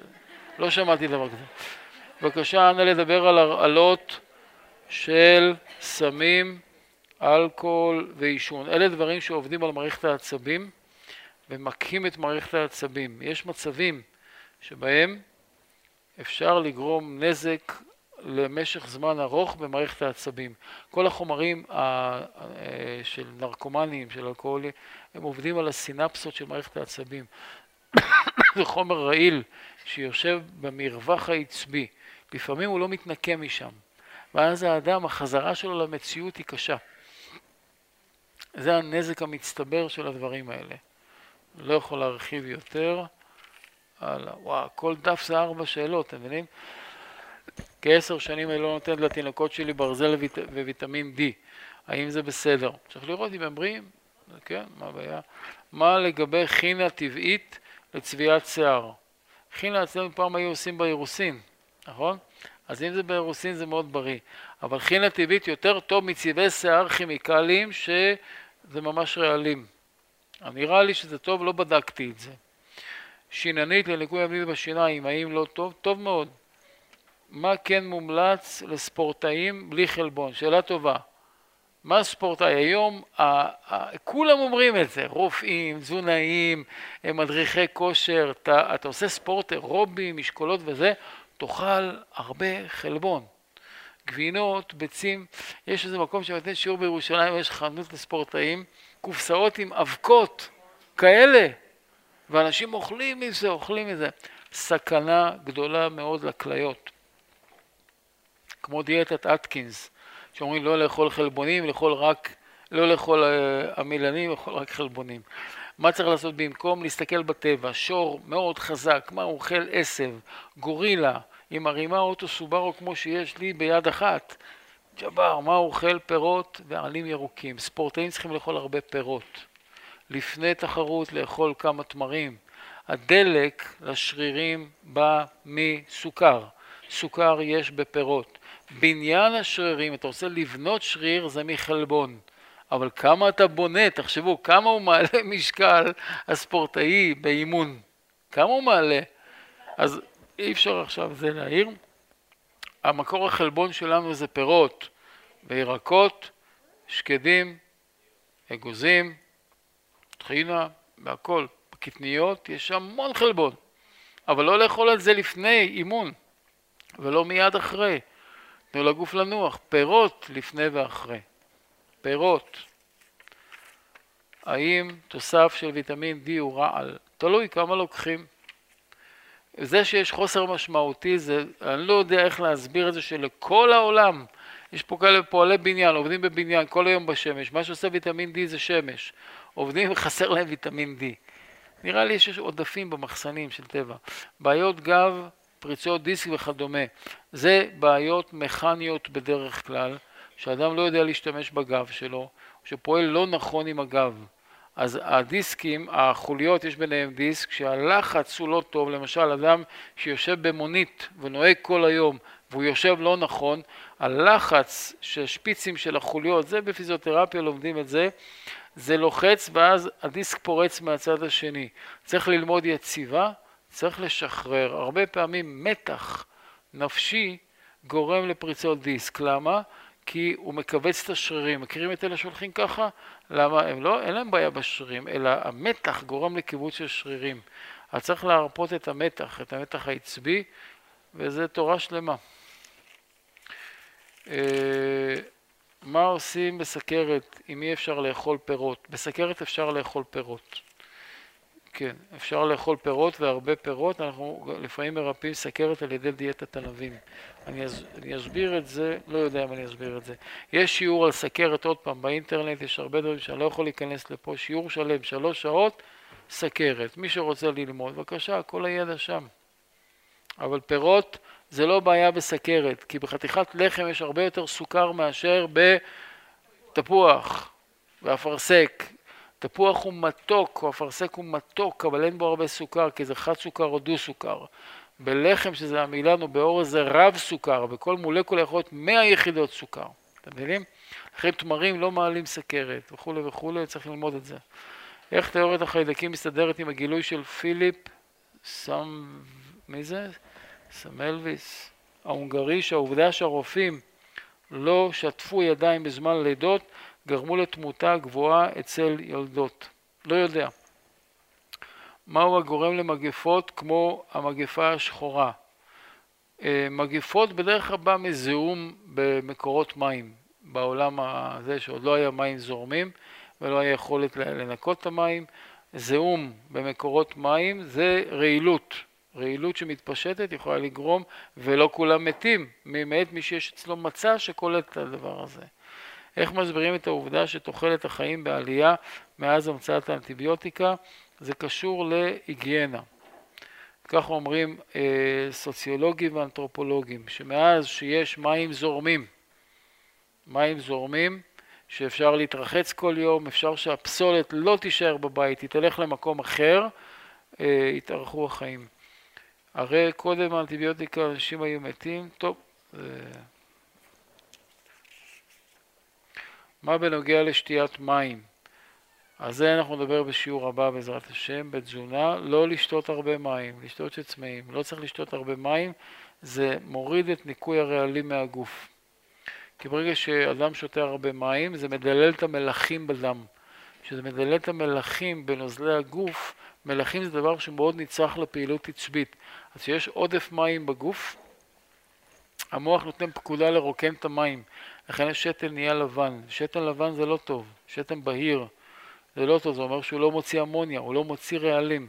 לכן לשתות הרבה מים זה דבר לא טוב. אין כמות, לפי הצמא. לפי הצמא. האם יש הגבלה על אכילת פירות? לא. אפשר לאכול פירות כמה שרוצים. האם בעיות אורתופדיות גם סוג של רעל, זה הסברתי עם הפריצת דיסק, איך ניקוי רעלים מטפל בבעיות כאלו? לא תמיד זה מטפל בבעיות כאלו, אמרתי זה בעיה מכנית. אני אמור להשתלת שיניים, הרופא רשם אנטיביוטיקה למשך שבוע, מה ניתן לעשות? אני לא מתערב בזה, זה... הם חושבים שחיידקים יהיו שם. האם מזונות על בריאים, ג'וג'י ברי, גוגי ברי, אני לא מכיר את הדברים האלה, אצות ים וכולי. תראו, אצות ים זה לדגים.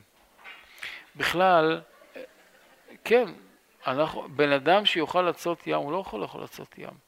יש הרבה דברים שזה לא אוכל של בן אדם, וגיירו אותו, כאילו, עשו אותו אוכל בן אדם, אבל זה לא מתאים לבן אדם. הטבע עשה שיהיה את כל האוכל המתאים לאדם בטבע, לא בתוך הים. בתוך הים זה דגים. חלב לעגלים. זאת אומרת, ככה זה עובד, הבורא ידע מה שהוא עושה, זה לא...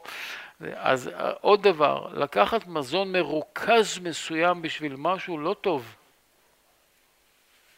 לאכול כל היום צ'יה, ערימות של צ'יה, או אני יודע, כל מיני דברים, לא טוב. אנחנו נלמד את העקרונות האלה פעם הבאה. אה, גלי חום בגיל המעבר והשמנה בטנית למרות תזונה נכונה. אם יש השמנה, התזונה היא לא נכונה. צריך ללמוד לאכול נכון. הגלי חום זה גם כן חוסר איזון, שהמעיים מתנקות בדרך כלל זה יורד. בכל פעם שאוכלת בריא, יש לי נשירה. הנחייתך. לא יודע. לא יודע למה. צריך לראות למה. לא יודע למה שאוכלים בריא יש נשירה. ראיתי דבר כזה. צריך לבדוק. בשאלות כאלה צריך לשבת עם בן אדם לבדוק, כי יכול להיות שמה שהיא משערת, או הוא משער, שהאוכל הבריא עושה נשירה, יכול להיות שזה לא נכון. לא שמעתי על דבר כזה שאוכל בריא עושה נשירה. אה, באופן כללי, נשירת שיער זה עניין של הזנת השורש השיער בדם. אז אם אדם לא מזין טוב או שהוא מלא חומצה, או שאדם מורח שמפו או כל מיני חומרים שהם חומציים ושורפים את שורש השיער, זה הבעיה. אה, כל מחלות, כל אה, שמחסנים, מחסנים, חזרת, שעלת וכולי, אינן מדבקות? לא, זה לא מדבק. לפני שנים עברתי כריתה של בלוטת התריס ובלוטת הפרתרואיד, ואני מקבלת הורמון סינתטי ואוסידן. יש דרך להתמודד ללא תרופות? אם אין בלוטה, לא. צריך לקחת תרופות, אין מה לעשות. וזה דווקא בעיה קלה, כי אנחנו לא רואים שיש בזה איזושהי בעיה שזה גורם לאורך שנים. מי שאין לה בלוטת ריס, אז יכולה לקחת את זה בלי שום דאגה, אין לזה תופעות לוואי כמעט. אה, מה דעת הרב על רפואה סינית כגון דיקור, רפלקסולוגיה, לריפוי וחיזוק הגוף? רפואה סינית זה דבר יפה, אני עבדתי בזה 15 שנה, זה לא פותר את הבעיות מהשורש, זה מניע את הצ'י, לכן אם רוצים להיעזר בזה, למשל להורדת מתח וכולי וכולי, אפשר, אבל לא לתלות בזה תקוות שזה הריפוי. אתם מבינים? אם מורידים מתח על ידי מחטים, אבל מקור המתח נשאר בבית, אז זה לא יעזור. אז uh, צריך לדעת כל דבר את המקור שלו. גם רפלקסולוגיה, זה עוזר במקרים מסוימים, להוריד סימפטומים וכולי. אבל לא ראיתי עד היום שבמחלות אמיתיות, אמיתיות זה אומר סכרת, לחץ דם, אם אדם לא שינה את התזונה שלו שהיה ריפוי, לא ראיתי. פשוט שכל ישר, וצריך לראות תוצאות. מה דעתך על שתיית משקה שעורה אורגני, מה שנקרא צ'יקו, במקום קפה זה טוב? האם הוא מזיק? לא, זה, שעורה. מה לגבי ילדים שלוקחים רטלין שעוזר להם ללמוד ולהצליח? עד כמה הרטלין מזיק? אני לא רוצה לדבר על זה, זה עושה לאנשים חולשה. מה לשתות בפורים? יין. מה דינו של אלכוהול אורגני זוקק? לא צריך, תשתו, תשתכרו, יום אחד בשנה נותנים לנו קצת אה, להשתחרר. זו מצווה גדולה מאוד, העד לא ידע לעשות את זה, אבל נכון. וצריך לראות. איזה רכיב תזונתי יכול לעזור כנגד קרינה? אין דבר כזה. האם ספורט אינטנסיבי מועיל או מזיק? מה זה אינטנסיבי? הרמב"ם אמר, אנחנו נדבר על זה פעם הבאה, ספורט צריך להיות עשר דקות, רבע שעה ביום, לאמץ את הגוף עד שהוא מזיע ונושם ולנוח. לא מרתון, לא 40 קילומטר, לא 10 קילומטר, למה 10 קילומטר כל יום? למה המטרה של זה, של הספורט? הספורט אינטנסיבי יכול להזיק, אני רואה אנשים שבאים אחרי שנים, המפרקים הרוסים וכולי וכולי, אז צריך ללמוד את הדבר מבחינת הבריאות הטבעית ולעשות ספורט למטרה נכונה בצורה נכונה. ואז זה מאוד מועיל עד כדי כך שהרמב"ם אמר שאין תחליף להתעמלות. האדם יאכל הכי בריא שבעולם, זה לא תחליף להתעמלות. צריך לעשות התעמלות כל יום. אני ממליץ על חצי שעה הליכה. עם קצת גמישות לפני אחרי. מה אוכלים לאחר ספורט אירובי של שעה? עניתי על זה. ממליצים לאכול חלבון חייב, אני חושב שעניתי על זה, לא צריך לאכול חלבון. ממה נגרמים מומים מולדים? זה תעלומה של אה, חיים אחרים או דברים כאלה, גלגולי נשמות, אני לא יודע. מה לגבי איידס? האם זה לא מחלה? זו שאלה גדולה מאוד על איידס, מה זה? כי את האיידס בודקים על ידי נוגדנים, ויש תנועה שלמה בארצות הברית שאומרת שאין מחלה כזאת בכלל, זה נוגדנים לדברים אחרים, ואנשים מקבלים קוקטיילים, שאחרי זה נכנסים למצבים מאוד קשים. אז אני אומר לכם את האמת, אני לא יודע מה להגיד לכם על זה. יש מחלוקת גדולה, אני מעדיף לא להתעסק עם זה. אה, איך הילדים נדבקים אחד מהשני באותה משפחה, אני חושב שעניתי על זה. האם כשחותכים פרי ירק הרבה זמן לפני האכילה מאבדים, זה שיעור הבא. אה, גלולות במניעת הריון, גם רעל זה משבש את הפעילות ההורמונלית, אז זה לא הכי טוב. האם, חוץ מ... נגיד אישה חייבת לעשות הפסקה מבחינה בריאותית וכולי, פסיכיאטרית, אז מה לעשות? צריך לדעת מה זה עושה, זה משבש פעילות הורמונלית אה, של האישה. למה אי אפשר להקליט את הרב? למידת צורך, זה הכל מוקלט, יהיה מוקלט, אנחנו עורכים את זה, כי יש דברים שאני רוצה שלא יצאו החוצה בלי שאני רואה שומע אותם. אה, כתמים חומים שמופיעים על היד לכיוון אזור בית השחי, האם זה קשור לדאודורנט? יכול להיות. מה לעשות? להפסיק את הדאודורנט. הרב אמר שהפרשות, אנשים שאני אומר להם להפסיק את הדאודורנט, אומרים, מה נעשה? כאילו הפסקתי להם את החיים עכשיו. מה זה מה תעשו? ריח. נו, ברוך השם שיצא החוצה, זה פסולת. מה זה ריח מסריח, אתם יודעים? פסולת שיוצאת החוצה. למה זה מסריח? כי זה פסולת. אם זה היה שושנה זה לא היה מסריח. אבל זה מסריח, כי זה פסולת, תן לזה לצאת החוצה. אומרת, לא, לא, לא נעים לי. תאכלי נכון, לא יהיה לך ריח. פשוט, לא יהיה לך ריח. אין ריח. קחו גרביים של אדם שאוכל טוב וכל היום הרגל סגורה כמו שלו, אין ריח, לא יהיה ריח. ריח זה פסולת שיוצאת החוצה. תדאג שלא יהיה פסולת בגוף. יוצא לך ריח, יש לך פסולת, תן לזה לצאת. מה אתה חונק את זה? הוא אמר שהפרשות זה דבר טוב, חלק מריפוי. האם הרפס זה גם טוב? הרפס זה אומר שרעילות הצטברה במקום מסוים ועכשיו מנסה להיפלט, יש חומרים מאוד חזקים, משחות שהורגות את זה, ואז זה יוצא כל תקופה. זה מה שקורה. לא כדאי לשים משהו עליו, אמרתי, יש כדורים שמונעים יציאת הרפס, לא כדאי לקחת אותם, זה מסוכן. האם אסור להשתמש בקרם גוף מחומרים טבעיים?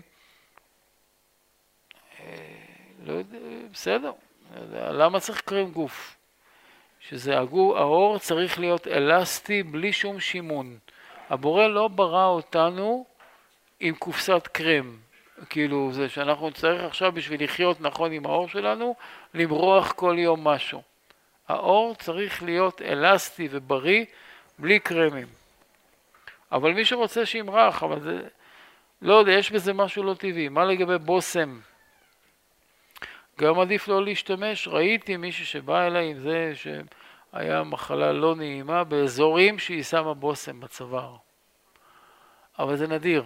בדרך כלל זה לא קורה מבושם. אז אני לא יכול להגיד, אני יודע שזה עניין חברתי והכל, דאודורנטים אני מאוד מתנגד, קצת בושם בשביל, זה, אז בסדר, אני יודע.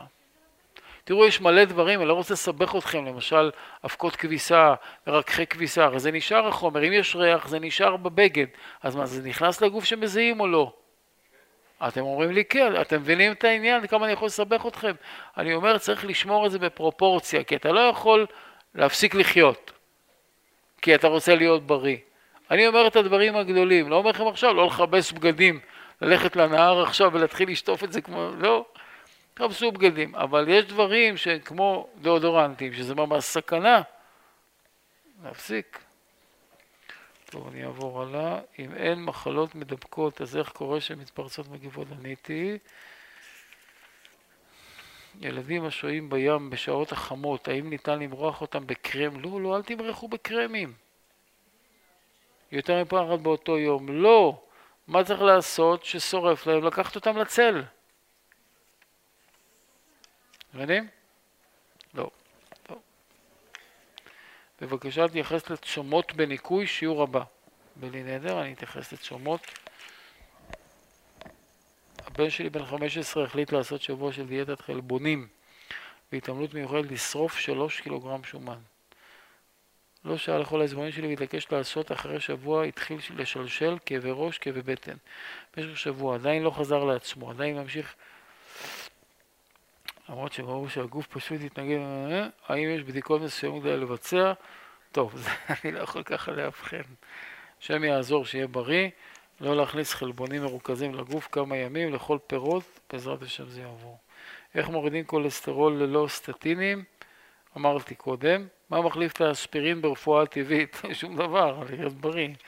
מחליף. לאכול בריא עושה את הדם ממש כמו של ילד. האם בבישול הטבעי אפשר להוסיף מלח? אפשר, יש מלח סלרי שעושים, אצל בן אורי היה מייבש עלי סלרי ועושה מזה, אבל זה לא מלוח בכלל. מי שרגיל למלח רגיל זה סתם צחוק.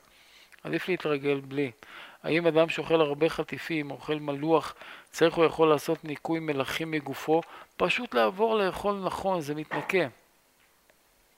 איך מונעים עיבוד של ויטמינים מינרלים בירקות שצריך לבשל אותם, כמו תפוח אדמה קישור? אי אפשר. ברגע שמבשלים, אחרי זה מתחיל להריח, מה זה אומר? שהצלולוזה היא נשברה והחומר יוצא החוצה. בסדר, אם זה במידה, אנחנו נלמד פעם הבאה שזה בסדר. מה לגבי מים? צריך פילטר? רוב המקרים כן. רוב המקומות. פת שחרית יש לו הרבה חשיבות בתורה, לחם מלא מחמצת ללא מלח, בסדר? כן, לחם זה טוב, לחם מחמצת זה טוב. שהיא דולקת עיניים חוזרות, מה העניין מקצר לכתוב? אי אפשר. תראו, אל תכתבו לי עכשיו לעשות הבחנות שלוקח אה, לאנשים מתחילים שלוש שעות לעשות אותם. זה צריך המון המון, דלקות עיניים זה דבר ש... לא שהוא מסוכן, אבל צריך הרבה הרבה חקירה לדעת ממה זה התחיל. אם אין מחלות מדבקות, כן, מגפות, אמרתי, דלקת בשורש של השן, האם יש דרך לריפוי? לא יודע, צריך לראות למה הדלקת, כי אם עשו טיפול שיניים לא טוב ויש שם לחץ על השורש, אז הוא כל הזמן מגרה, לא יעזור עכשיו אכילה נכונה וכולי. אבל אם יש דלקת כללית בחניכיים כתוצאה מזיהום וכולי, אז כן יעזור צום או דיאטה מסוימת. איזה מערכת היא בעלת השפעה רבה יותר על הבריאות ועל חולשת איבר מסוים, המערכת הרגשית של האדם או התזונה או פינוי רעלים? תלוי. אי אפשר להגיד.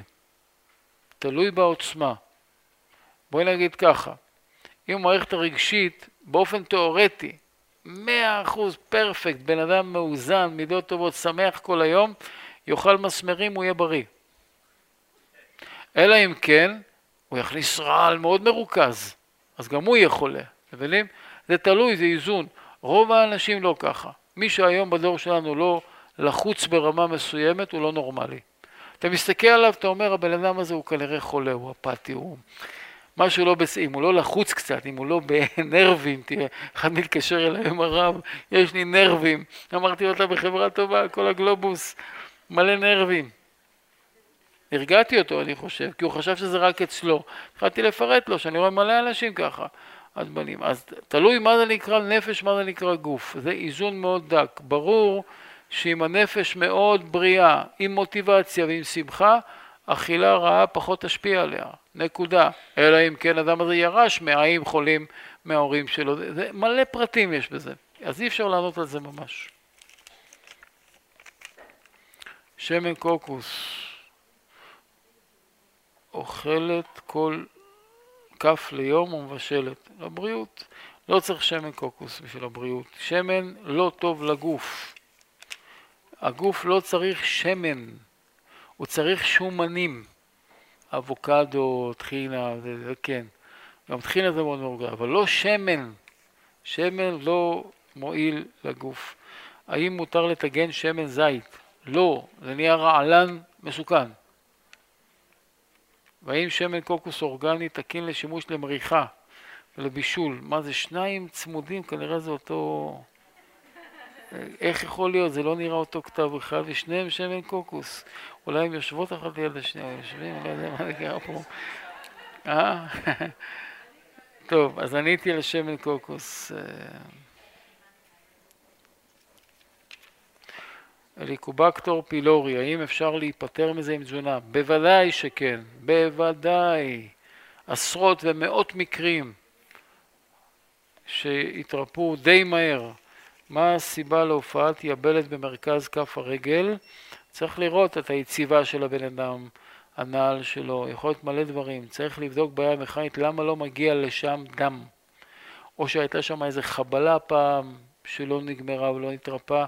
כל דבר צריך לראות לגופו מה הסיבה לאותו דבר.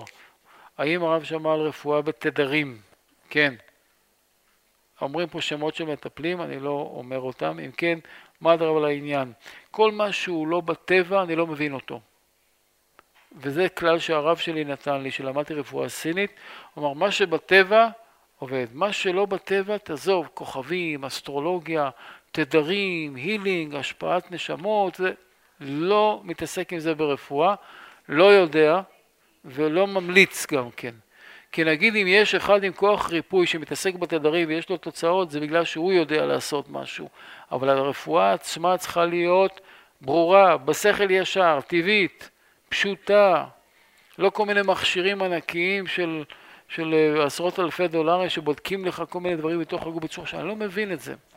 ואל תחשבו שלא שמעתי וחקרתי. שמעתי וחקרתי ובאים אליי אנשים מהדברים האלה, לא מבין, אני מפר, אני אומר לכם, לא מבין איך זה פועל, אם זה פועל. לא ממליץ גם. יש לי הרבה מוטיבציה להתחיל לשנות את אורח החיים שלי. השאלה היא מאיפה להתחיל. להפחית מוצרי חלב, בשר, אין לי מחלות ברוך השם, איך אפשר לדעת איך להתחיל לשנות? אז בעזרת השם, שיעור הבא אני אתן את זה. עדיף להתחיל להוריד חומרים מגרים, קודם כל, אחרי זה להוריד מוצרים מן החי, והכל בהפרשים גדולים. בן אדם לא סובל, לא לעשות שינויים חדים. בסדר? זו שיטת הרמב"ם. לא בבת אחת, שמעתי שיעור, התלהבתי, ממחר רק עלי חסה ופטרוזיליה. פעם בא אליי אחד פה ליישוב, אני רואה משהו מהצד, בקושי ראיתי אותו, דחליל, עצמות. אומר לי, אני אומר לו, מה קרה? הוא אומר, שמעתי את דיק שלך, התחלתי לאכול שלוש עלי חסה ביום, חצי מלפפון. הוא חי על אפס קלוריות. אמרתי לו, מה, אתה רוצה להיעלם? איפה שמעת שאמרתי דבר כזה? הוא לקח את זה לקיצוניות לא מובנת. אז יש אנשים עם קיצוניות בנפש, אני מנצל את השאלה לה, להגיד את זה. תיזהרו, אין פה עניין להיות סגפנים. להיות בריאים, לאכול, לשמוח, לסבוע, לעשות את הקינוע טעים, את הסלט טעים, ליהנות מהאוכל, אנחנו לא סגפנים. ולא לעשות מזה דת גם כן. יש לנו דת, ברוך השם. האם אפשר אחרי שנים של שימוש באלטרוקסין לחזור לריפוי טבעי זו שאלה גדולה, צריך לנסות ולראות, אני לא יודע. חום קרוב ל-40 עלו במשך כמה ימים ואחר כך פריחה בשוקיים כואבת מאוד. אני לא יודע קושי ללכת. מתי לדאוג? לדאוג שלא בא משיח. אני לא צוחק, זו הדאגה היחידה שצריכה להיות עכשיו. למה משיח עוד לא בא? זה יעבור. זה כלום, זה שטויות, זה יעבור. האם ניתן לרפא לשון מחורצת? לא. זה דבר שהוא לא מחלה, הוא לא בעיה, לשון מחורצת, יש לה הרבה אנשים, שום בעיה. מה למרוח על אור יבש? אני חושב שעניתי על זה. חיסונים, כן או לא, לא מתייחס. איך, איך מתמודדים מסינוסיטיס, סיפור שלם. איך מנקים פירות וירקות מחומרי הדברה, שוטפים אותם טוב. יש כאלה משרים במים חצי שעה, אולי נדבר על זה שבוע הבא. האם אתה ממליץ על שימוש ג'וס פלוס? לא. אה, האם תופעות של חום ונזלת אצל ילדים 2-3 יש להפסיק תזונה וניתן להשקות מה בקשר לסירופים? זה אותו דבר כמו אצל מבוגרים, צריך אבל השגחה, כי הם לא יודעים לעשות את זה בעצמם. מה, מה, מה אני מבקש לדבר איתך? אה, אה, זה אישי. אוקיי, בסדר. אז אה, די גזון, פורים שמח, תפילת ערבית. להמשך ההרצאה ומגוון מאות הרצאות נוספות, יירשמו לבסוד הדברים, הרב יובל אשורוב.